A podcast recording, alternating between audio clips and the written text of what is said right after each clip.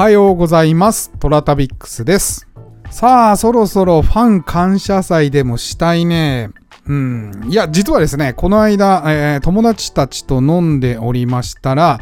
私の友達の中に 熱烈なトラタビックスラジオファンがおりまして、彼がですね、ラジオの放送後に 必ずメッセージをくれまして、彼はですね、私のことを知ってますから、なんかこう、私のラジオって、私がこう飲みながらね、えー笑顔で話しているのを思い出して、3倍楽しめるらしくてですね、私を知らない方々がですね、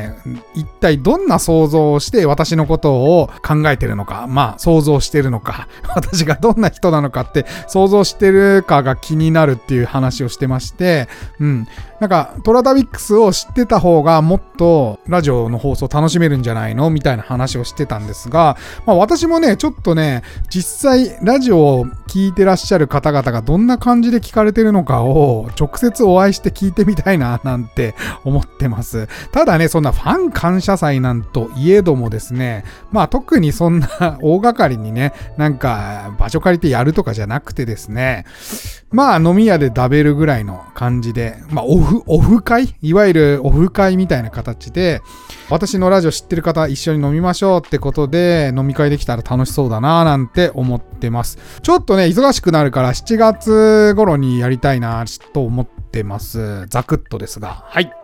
えー天に軌道があるごとく人それぞれに運命というものを持っております。この番組はフォロワー30万人、日本全国を旅するインスタグラマートラタビックスが懐かしい街並みをご紹介したり、旅のよもやま話をすることで、奥様の心の悩みを解決する番組でございますよ。てなわけで、私のインスタ、トラタビックス、今朝の1枚ですけれども、今朝は、佐渡相川。えー新潟県の佐渡島になります。もう見ていただいた通り、ラピュタ感満載のこの遺跡遺構でございますが、最近ね、インスタの映えスポットとしても有名ですが、北沢浮遊選考所と言います。これはもうね、皆さんご存知の通り、佐渡と言いますと金山でございまして、えー一時期はですね、世界の金の産出量が日本が高かった時期があるんですね。日本って金がものすごい取れたんですね。えーところがこれを掘り尽くしまして、えー海外に排出してしまったせいで、まあ、今はあまり日本が金の国である。みたいなイメージはないかもしれませんが、まあ、とにかく金はよく取れたそうでございます。選考所なんですが、まあ、こういった鉱物を取るための施設になります。え1885年にですね、えー先行精錬施設がこの北沢地区に建設されました。えー選考場から港までの約1キロを結ぶ日本初の空中ケーブルが建設されるなど当時最先端の西洋技術が導入されたそうです。そしてそして日中戦争の影響が始まります。1938年頃ですね。えー国を挙げて、まあ、金の大増産が始まります。で、この時に月間7万トンという鉱石処理が可能な、東洋一の不要選鉱所が建設されました。そして40年には佐渡鉱山史上最高産出量を叩き出します。えー時は流れまして戦争が終わり1952年、えー鉱山大縮小に伴い施設は廃止され今日に至っておりますですので、まあ、52年の廃止以来この状態をずっと維持して今は、えー草が周りを囲っておりまして、なんだか遺跡のような建物がございます。で、ライトアップをして、で、星空と一緒にその、この施設を撮ったりなんてことも始まってるみたいですね。うん。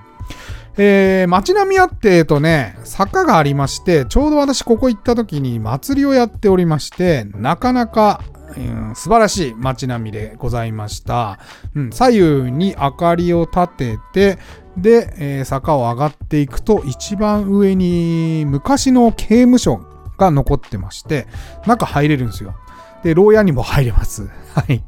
あの、小さい小さい刑務所ですけれども、そちらの方が残っていて、見ることができます。で、私、二十歳、えー、25か。25ぐらいの時に、アースセレブレーションっていう、あの、祭りをね、佐渡で毎年夏場やってるんですよ。これはまた話しましょう。うん。ということで、佐渡はしょっちゅう行ってたんですけれども、えー、スクネギとかね、あの辺も重要建造物群で保存されてますから、とね、あとね、新潟はね、古い街並み実は少ないんですよね。山側に入るとあるんですが、まあ、海側は空襲がありまして、燃えておりまして、割と近代的な建物が多い。ということで、やっぱり佐渡がね、一番広くて古くてグッとくる、そんな街並みが結構残っております。ここもその中の一つでございます。さて、えー、今日はですね、短いやつ行きましょう。私の母ちゃん、えー、母親の弁当の話をしましょう。はい。これも、えー、思い出ポロポロ関連で思い出していたら、あ、そういえばこんなことあったな、つうことで思い出しました。それではお聞きください。今日はですね、まあ思い出ポロポロじゃないけれども、高校時代に、あーなんかそんなことあったなって思い出したことがあったので、ちょっとその話をしますね。うん。高校2年だったと思うんですけど、私の高校はちょっと変わっておりまして、東京都立なんですが、珍しく私服の学校でございました。うん。私服で来てもいいよというような高校で、で、校風も自由。うん。全然先生は子供に干渉しません。あんまり注意をされたこともない。うん。割と授業もうるさい。ザーザーしてて。みんな勝手に勉強してるから。はい。そんなちょっと変わった高校に行っていたんですが、うちの母親がですね、たまーにですけど、変わった弁当を作る人間でですね、えー、っていう弁当が1回ありました。うん。昼休みのチャイムが鳴りますね。キンコンカンカンつって。でこうみんなねおもむろに弁当を出してきてカチャカチャカチャと弁当を食い始めるんですけどいつものようにねハンカチで結ばれておりましてでそのハンカチの紐を解きましてああ腹減った腹減ったっつってね、えー、開けましたらですねタッパーなんですよ。でタッパーに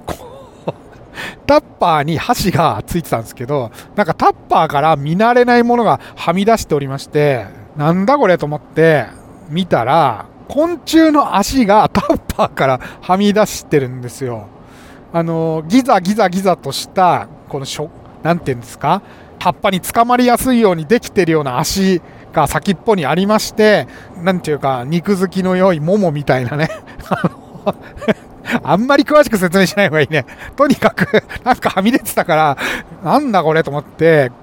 ゴキブリかと思って、うわ、なんか弁当にゴキブリ入ると思って、ちょっとこれ食えねえかもな、今日と思いながら、バッてこう、蓋を取ったらですね、もうご飯の上が虫だらけなんですよ。これもう意図的ですよね。なんか入っちゃったとかじゃなくて、ご飯の上がまず虫だらけ。はい。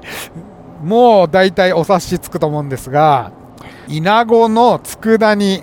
がご飯の一面を埋め尽くしてたわけですよ。うわーと思って、何これと思った。で、あ、会社で、イナゴの佃煮をもらってきたみたいなことを言ってたなーっていうのをちょっと思い出しまして、それをですね、うちの母親はですね、ご飯の上にてんこ盛りに乗せて、おかずの類は一切ないと。うん。もう、イナゴご飯ですよね で、俺それ見た瞬間に、うわ、ちょっとこれ見せらんねえなと思って、一回パタッと蓋を閉じまして、で、こう周りを確認して、やべえな、これ、と思って、